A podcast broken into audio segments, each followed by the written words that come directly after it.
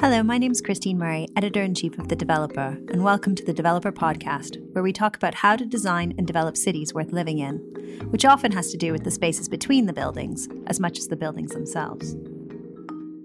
The Illuminated River Project is a public art commission which will light up London Bridge, Cannon Street, Southwark, and the Millennium Bridges this summer.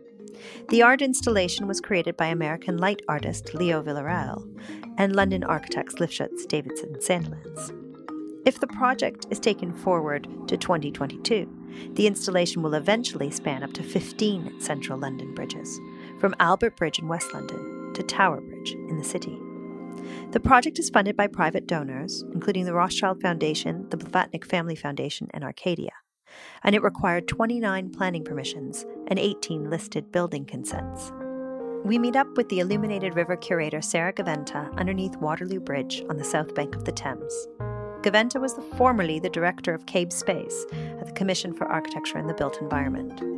We talk about the role of rivers in cities and the unforeseen advantages of this art project, which includes surveys of the bridges, research on bats, bees, and water fauna, and the potential of LED technology. Uh, my name is Sarah Gaventa, and I'm the director of the Illuminated River Foundation, which is uh, managing and delivering the Illuminated River project. So, can you tell me about the Illuminated River and what it is? It's an ambitious project to illuminate up to 15 bridges between Albert and Tower, starting in summer 2019, so this year, um, with four bridges uh, London Bridge, Cannon Street, Southwark, and Millennium Bridge, and then moving further west um, so that the following year we uh, do Waterloo to Lambeth. So, where did the idea come from to light the bridges? So, it was originally the idea of Lord Rothschild, um, particularly because when he worked at Somerset House, um, he used to look at Waterloo Bridge and think, well, it's a shame that it wasn't um, lit up in some way to sort of enhance the, its architectural character. Um, and he had some initial conversations with um, James Turrell about Waterloo.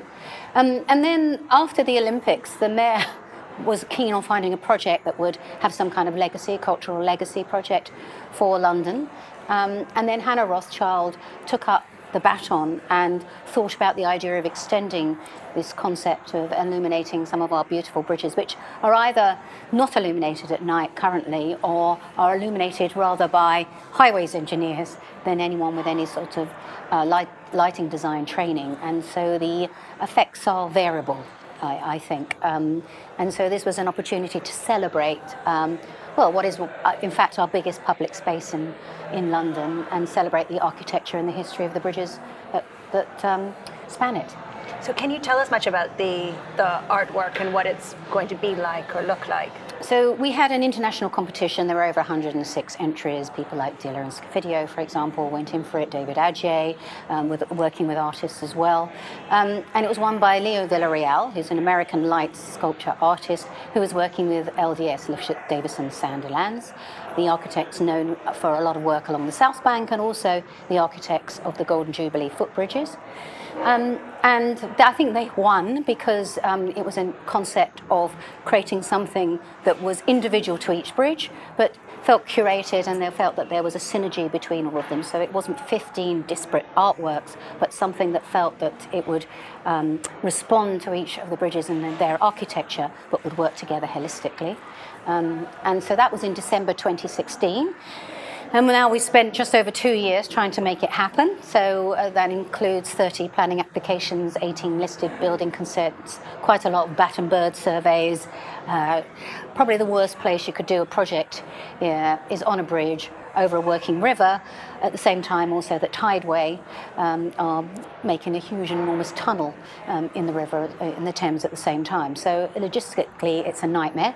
Um, um but you know, everyone likes a good challenge. That must have been a surprise because it sounds so simple. You just put some lights on the bridges. What could what could be difficult? Uh, yeah, I keep saying yeah, it, it, should be simple putting lights on a bridge, but um, um, you have to abseil. You, in order to abseil over um, over the river, you have to have a license. You have to close a span of a bridge, which is a working, you know, work over a working river. You have to have safety boats. Um, it's not one of those things where if you don't get it right, you can just come back with a step ladder and sort it out. It's probably the worst possible place to try and do anything. Um, a lot of the bridges hadn't really had any kind of proper surveying done. So we also did the first 3D surveys of all the bridges, and so that's we created a huge amount of new data on this project. So, you know, the other day we found out there was a gap in Cannon Street Bridge, which no one quite knew about. Um, it's not a dangerous gap, but when you're putting light fittings on, it's like, oh dear, there's a bit, there's 1.2 meters of, a, of the span is not actually there. Um, and so we've created this lovely, these lovely 3D models. So the 3D models have now, all of that information has been gifted to the local authorities, the bridge owners, and also been added to uh, the model of London, the VU.CITY model, which is used a lot by developers because, of course, there was always that gap because no, no, no one was developing the bridges, so no one was paying, well, it cost us £110,000 to survey all the bridges. We've also done the first luminance study along the central, the central Thames. So again, you know, it's, even though we're in central London, there's a ridiculous lack of data. I thought, you're right, as you would say, you know, that this would be easy to do. It's simply about putting lights on, but we had to learn so much. No one had done a bat or bird survey of the bridges or central London. Turns out all the bats live in Chelsea, they're quite upmarket. Um, so that's a relief. Um, but the luminance study was really interesting because it told us that actually a lot of the light that's spilling into the river, the direct light, which is really bad for fish uh, and wildlife generally, um, some of it's coming from the bridges, like L- London Bridge is very um, polluting, um, but it's also coming from light fittings uh, on the bridges themselves, on the um, actual light standards, and along the river. So we've been working with local authorities to try and reduce that as well. Um, and it also pointed out uh, some of the buildings are, are, are, throwing up huge amounts of light, like the walkie talkie, for example, is. Uh, uh, we were quite surprised at how much that throws out. And that's so cer- certainly one building that could do with being off at night, I think. So it's not melting cars anymore, but it's still. No, no. It, it, there's a, a, luminance level that's seen that um, people kind of think is about appropriate. I mean, our, I think one of the strange things is understanding that uh, that we learned was that the, the, London we see at night is not curated in any way. It's the, Lon- it's the London facilities managers want us to see. It doesn't even sort of indicate where there's nighttime activity. One of the most um, illuminated buildings on this stretch of the river where we are um, is uh, Charing Cross, um, and above Charing Cross Station, which are uh, in the Terry Farrell building, and it's the offices of Price Waterhouse Cooper. Um, but you know, at night it's like ta-da! Uh, you know, it's the place. It looks like it's sort of um, obviously a sort of theatre or kind of disco or something. It's just so brightly lit. So I think one of the conversations we're having as well is about the quality of the light that we have in London at night. Whereas Cleopatra's Needle is hardly illuminated. Um, Tower Bridge, for example, the colour temperature has, bears no relationship to the colour temperature of the Tower of London, and that's what we're trying to address. So there's more harmony and synergy, and that some of our most beautiful buildings disappear at night, and we want to kind of almost reverse that and give them some space to sort of gently glow. So the bat and the bird study is that because there were concerns raised about illuminating? It was what, what, will this do for the nature corridor? Yeah, I mean, I think you know one of the first sort of public responses we had for Illuminated River is, oh, you're going to put more light onto the river, and that's really bad for bats and birds because we know that bats don't like too much light. There's already a huge amount of light coming from the bridges, and in fact, on, on all the bridges that we're working on that are currently illum- illuminated, we're reducing that by 50% because we're using LEDs. And we're also stopping direct light going into the water. Now, direct light is very bad for fish because they don't like to have sex with the lights on, so they won't spawn and, you know, get up to all of that argy-bargy. So, and London Bridge is a, um, the light that it throws off is terrible. I mean, Albert Bridge throws out as much light as a motorway. By using far more sophisticated um, uh, LEDs, we can get the same kind of quality of effect, but by reducing uh, energy consumption by 50%, which also reduces the electricity bills, and also by putting the light in the right place. We're just putting the light on the bridges. And we've got the wrong name, really. We're not illuminating the river at all. We're actually trying to take light off the river.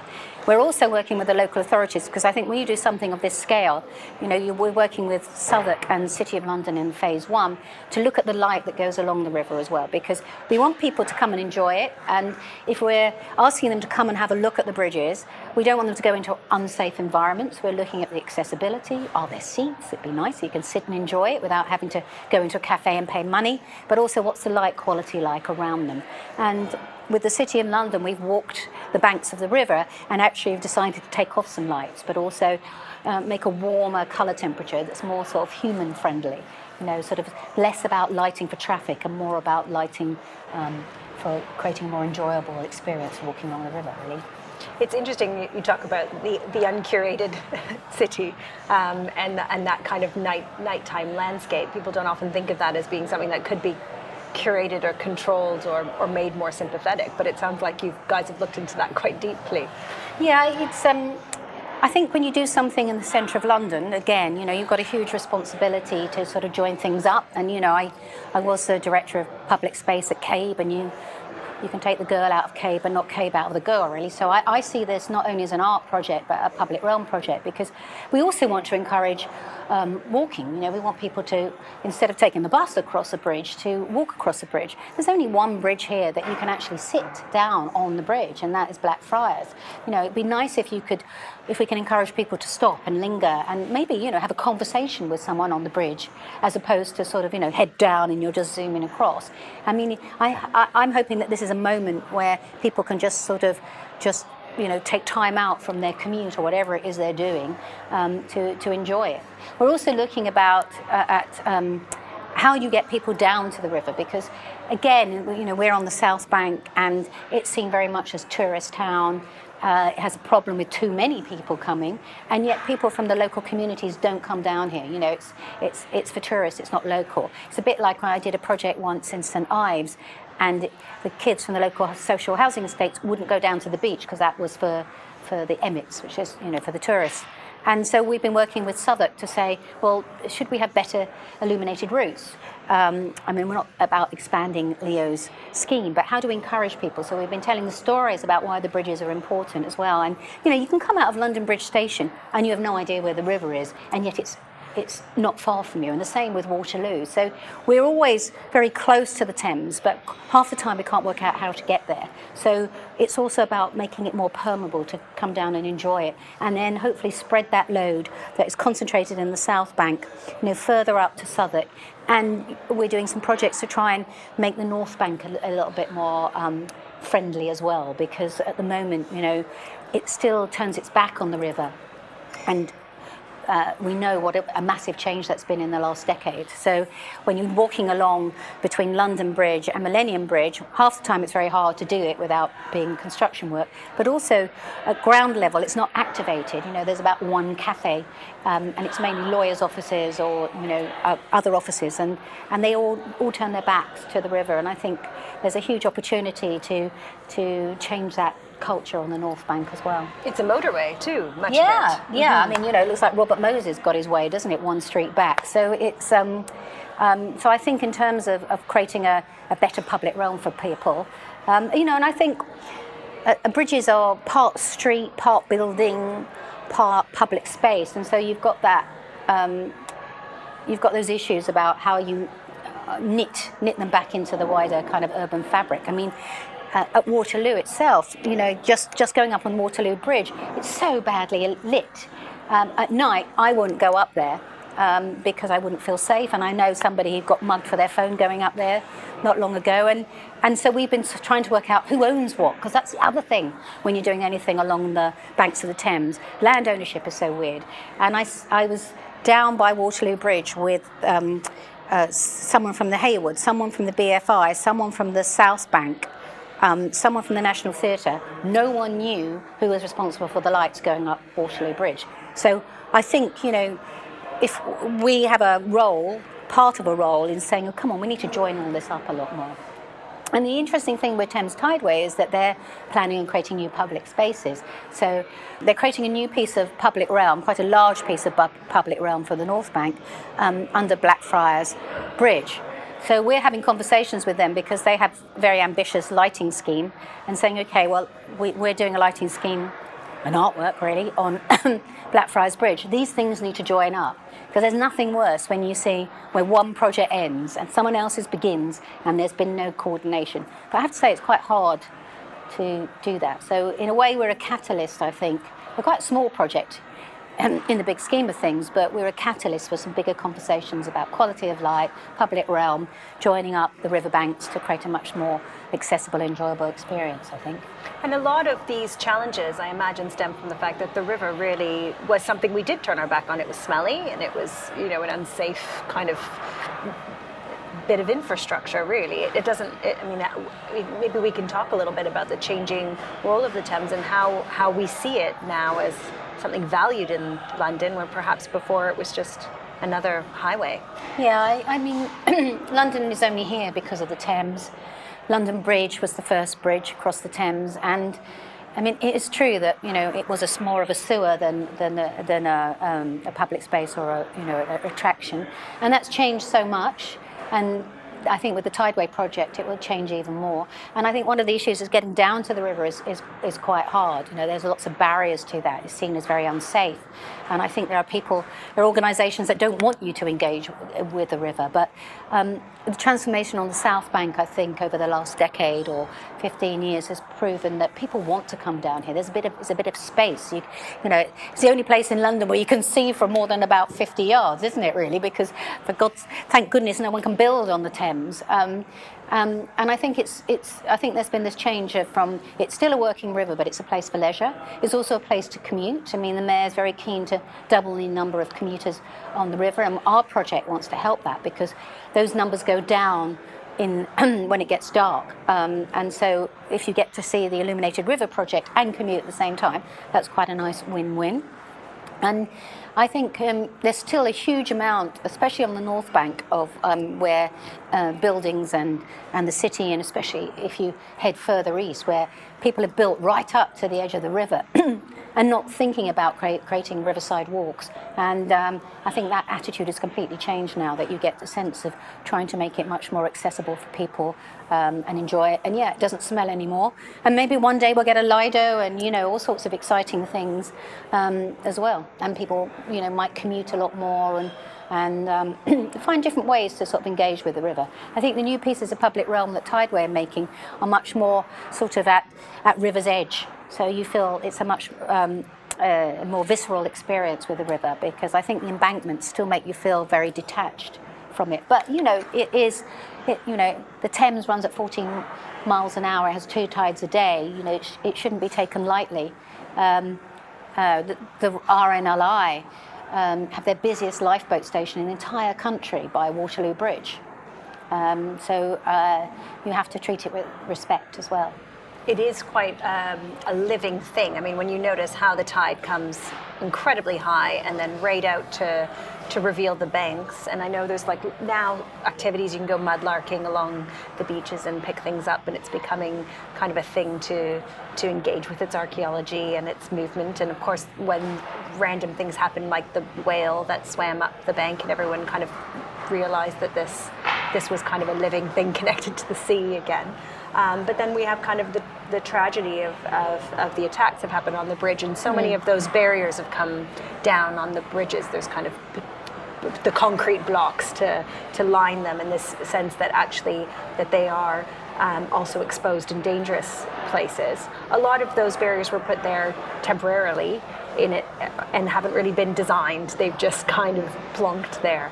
Um, but now, you know, t- talking about bringing people back onto those bridges and having them engage with it, maybe having benches or, you know, do you, do you think there's a, a new conversation to be had about both kind of preventing, obviously, you know, the kind of threat of, of terrorism, but also kind of re reclaiming them as um, as a public space. Yeah, I mean, I the um, especially you know obviously London Bridge and Westminster Bridge. I mean, we want to reclaim them as places of joy, contemplation, um, something that inspires rather than places of tragedy.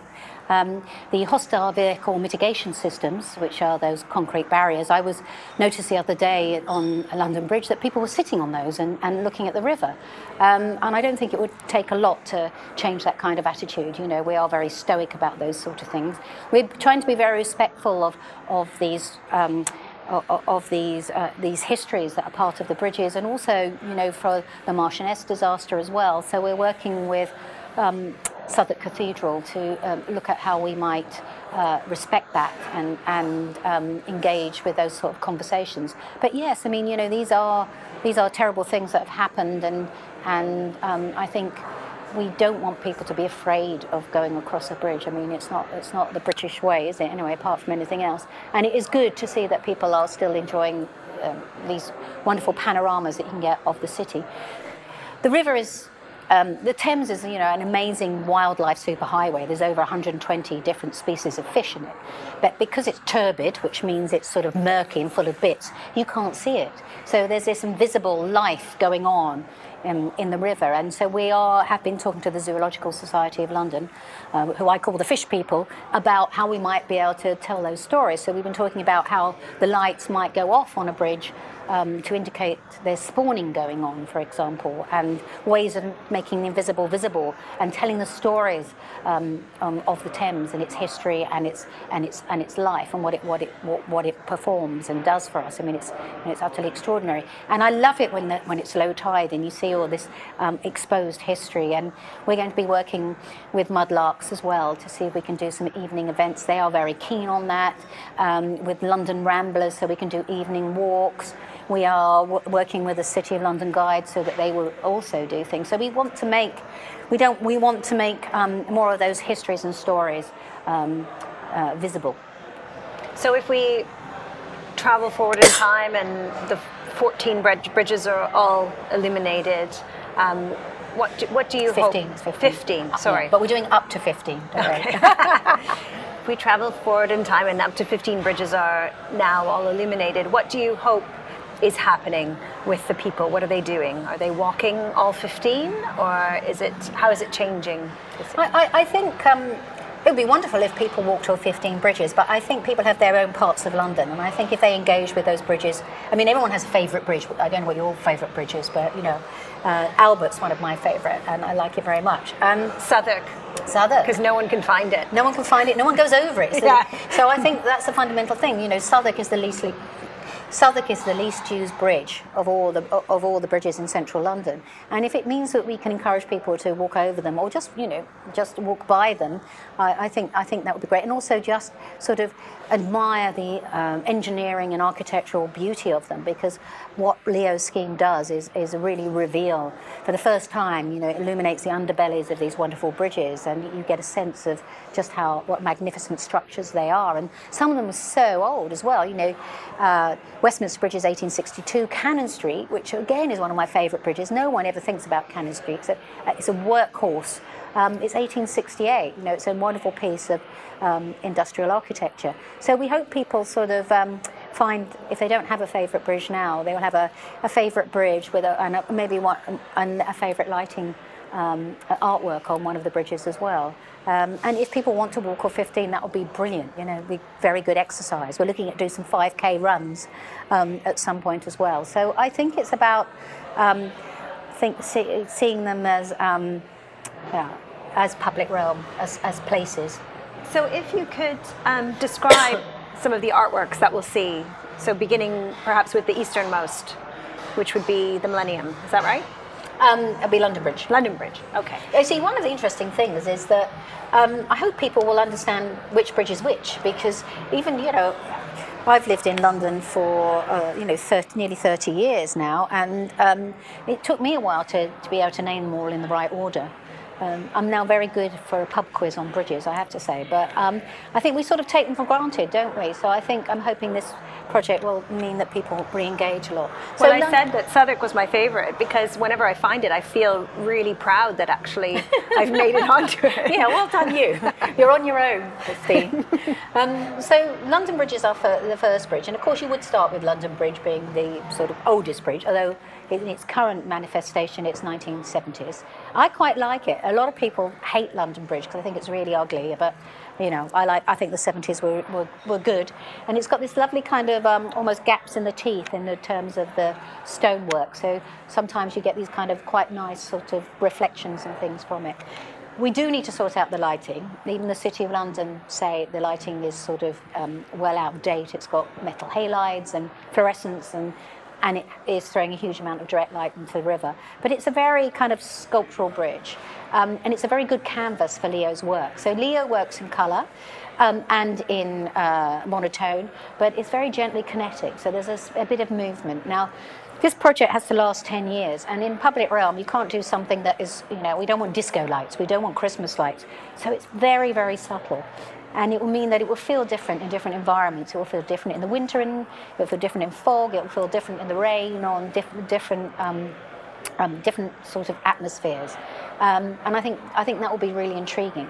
He's put quite a lot of colour on London Bridge, and as he has with Southwark Bridge as well in Cannon Street, because these are areas where there's quite a lot of nighttime activity, and there's quite a lot of colour around it, so it kind of needs to compete. So they're kind of warm tones that he's picked. For Millennium Bridge, it is just a white light. Um, and that's the same as we're doing also on the Golden Jubilee footbridges, so that there's some synergy between the, the, the, the footbridges that cross the river as well. And in Millennium Bridge, um, that was always an idea from Norman Foster to have a blade of light. So uh, uh, Norman Foster was uh, influenced by Flash Gordon, which kind of dates him, and he wanted to have this kind of this blade of light, um, which is the concept from Millennium Bridge. But the lighting never quite worked. Um, and now it's sort of, you know, very low, too low, in fact. It's actually incredibly dark when you go across Millennium Bridge, uh, which is kind of, um, we're trying to create, recreate really that blade of light. So that's what we, that's what Leo's done, and it's got a very gentle pulse. So we've worked very closely with Andy Bow, who's project architect on Millennium Bridge, and Spencer de Grey to try and um, keep it in, uh, keep, to make sure that it's in keeping with the vision of the uh, architects. So that's the only sort of monochrome light. Um, Southwark is an interesting bridge. It's 1920s, um, not used a lot. It's one of nine very similar bridges on the on, on the Thames in terms of these wonderful riveted lattice bridges. Um, and with Leo's scheme, you really get to see uh, the ribs and the and, and the structure of, of, the bridge in a way that you you don't now. Um, and Cannon Street um, it's a network rail bridge, so it's only ever been seen as a piece of infrastructure, you know. Um, and they've been really interesting to work with because they've been incredibly positive about celebrating the architecture of this bridge. So it'll be doubly kinetic because it will have this slow-moving line of light across it, and then of course you'll get trains going across it as well. So, um, and it's really reinforcing that strength of the bridge and the way that you know so many people um, travel across it every day. And where's the best place to see them? Is it walking along the south bank or the? I mean, what, what do you think are the best vantage? Well, I think that's a good question. I think people will find their own favourite places. I mean, for the first four, probably the best place to see them is on um, Blackfriars uh, Railway Bridge uh, on the platform or on a boat. Because Leo is illuminating the underbellies of the bridges, then you'll get a completely different experience if you're on a boat. But you'll be able to see it from um, each side of the river, from all the buildings around it. You know, you'll be able to see it from Tower Bridge, the first four, anywhere. And we're going to use an app to track where people are taking photos so we can understand which bits of public realm they're standing in. And then we can also double check that those bits of public realm are ones that we've dealt with in terms of seating and accessibility and lighting as well. But I think there will be, it will feel very different in different places as well. So it'll be really interesting to see, to see that. And why did you start with those four? Well, we I mean, the logical thing would have been to start with Tower Bridge and move west because Tideway are moving west to east, taking all the spoil from the tunnel. So not only do we have to think about uh, our own schedule, and I was trying to do them in consecutive order, we've got all these great big boats full of dirt heading towards us for like two years. So it is the most enormous Rubik's Cube trying to make these things happen. Now, the problem with Tower Bridge, it's, it's grade one listed. I mean, you know, it's a problem, but it's also the beauty of Tower Bridge. And the lighting scheme that's on there at the moment has had a tendency to fall off because it has to be glued on. And so we want a scheme that lasts 10 years. So we are spending the time to look at magnets and stays and all other different ways because you can't drill into a grade one listed structure to try and create something that's got some longevity. Um, of all the bridges we're working on, it's the only one apart from Albert that we'd have to do a closure, and so we have to factor that in. Um, and so we want to try things out on Tower Bridge to see how they work. Um, and so we thought we'd start with London because obviously, you know, it's the start of London. Move all the way west at, and then do the bookends, Albert and Tower, as the finale, as it were, which seems kind of appropriate as well. So these great things coming out need to go under Tower Bridge, so you can't close it. Is that one of the challenges as well? Because no. it needs to open. Or no, no it's no, not no, that. It's, it's not just about actually trying to work out yeah. how to affix it to how it. to fix it, because of course Tower Bridge is. It's not only a bridge. It's it's it's it, ha- it, has two buildings on it. It has two towers. So not only are you abseiling off the side, you've got to abseil o- over the, the, the main road.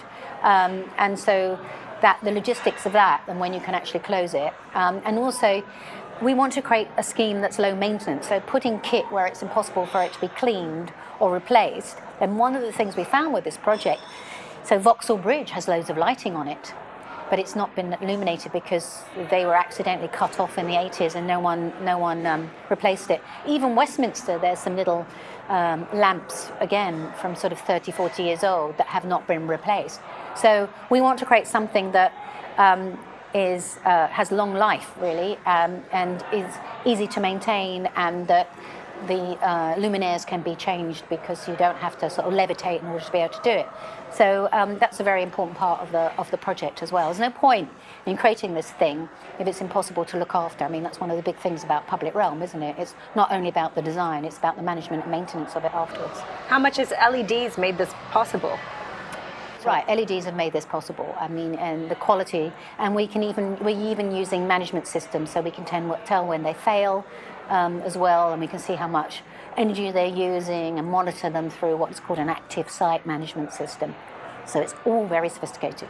And LEDs are incredibly energy efficient, but is there a, a question around the energy load that these take, or is it, in most instances, I imagine you're replacing much more energy hungry lighting with the scheme? Yeah, I mean, very few of the bridges have any LEDs on them at all. They're metal halides, they're fluorescents, they're really old technology. So they are real energy suckers. And um, um, Albert, for example, as well, we, we, it will still have the lovely kind of light bulb effect, those kind of fairground lights, but what will be hidden inside are LEDs. And we can reduce the energy consumption on that bridge by 50% and the light spill. Um, and also take off all the detritus because people keep adding lighting to bridge and just leave all the old kit there. So we're also sort of stripping off, taking away some of the sort of debris on the bridges to reveal their beauty. And Albert, we're taking away great big, sort of almost like gutters full of lights that we can take off because uh, the fittings are so much smaller. The cables are lighter. The drivers last longer. So um, it's about time that they had much better technology on them. And they can last up to 20 years, some of this kit. So is the hope that it's set for 10 years, but if it extends beyond, that's great. You're, how, how long are you hoping the kit will last for? Are you kind of designing for a 10 year lifespan or beyond? Well, we are, um, we are, the Illuminated River is going to make sure that we replace any kit that is, um, needs to be replaced in 10 years. And then all of it is gifted to the bridge owners, and it's up to them whether they feel like, okay, we've just had enough of this now, we just want to turn the lights off, or we fancy something else. And the public and the planners to decide whether it continues.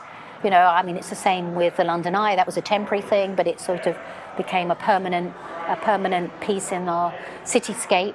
Um, and I really think it's up to Londoners to decide whether, after 10 years, whether they've had enough, whether they enjoy it so much it actually stays, um, and that will be the decision of the of the bridge owners, really. So what we have, in a way, is an act of philanthropy, uh, the, the illuminated river, because it's not. Is there much public money involved in it? No, I mean, you know, these are not the times to be using public money on on uh, nice to haves. Um, the only public money being used is the legacy money from the Olympics from the mayor's office. It's 250,000. This is a 45 million pound project, and it has been funded by philanthropists. I mean, in a way, this is about getting art out there to everyone. You know, over 100 million people will see this a year, just going about their daily business. That's not just tourists coming down to see it as well. When you think of, of the amount of people that cross the bridges, especially railway bridges and things as well, you know, Grosvenor has 40 million users a year. So if you just think about people who are seeing it in the evenings, um, and I, I, we haven't even counted the number of people who might be able to see it by walking along the riverbanks as well. So this is about this is a free this is this is free and accessible, and this is art for all. You know, you don't have to go into a gallery to see it. There's no re, there's no closing off of the bridges for for private parties. There's no renaming of bridges. It's just it is a, a purely a philanthropic gesture to London.